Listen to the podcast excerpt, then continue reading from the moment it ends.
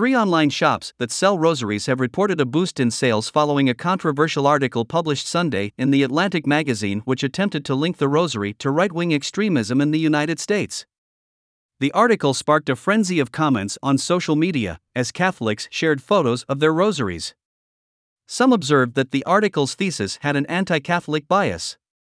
Shannon Doty, CEO of Rugged Rosaries, told CNA Monday that she saw a pretty good boost in sales on both of her websites, Rugged Rosaries. Calm and Monk Rosaries. Calm amid the reaction to the article.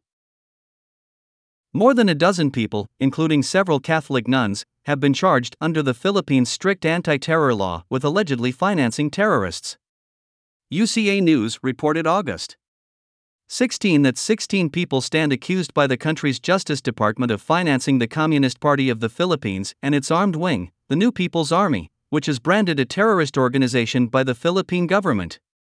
If found guilty, those accused, whose names have not been released, would face up to 40 years in prison and a fine of between 500,000 to 1 million Philippine pesos, or 10,000 to 20,000 US dollars. The nuns are associated with the Rural Missionaries of the Philippines, a Catholic group active in the Philippines since 1969 which works to aid and educate the poor.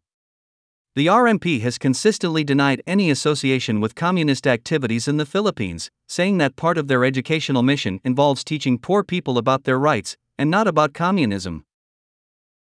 Today, the church celebrates Saint Hyacinth, one of the first members of the Dominicans and the Apostle of the North, also called the Apostle of Poland.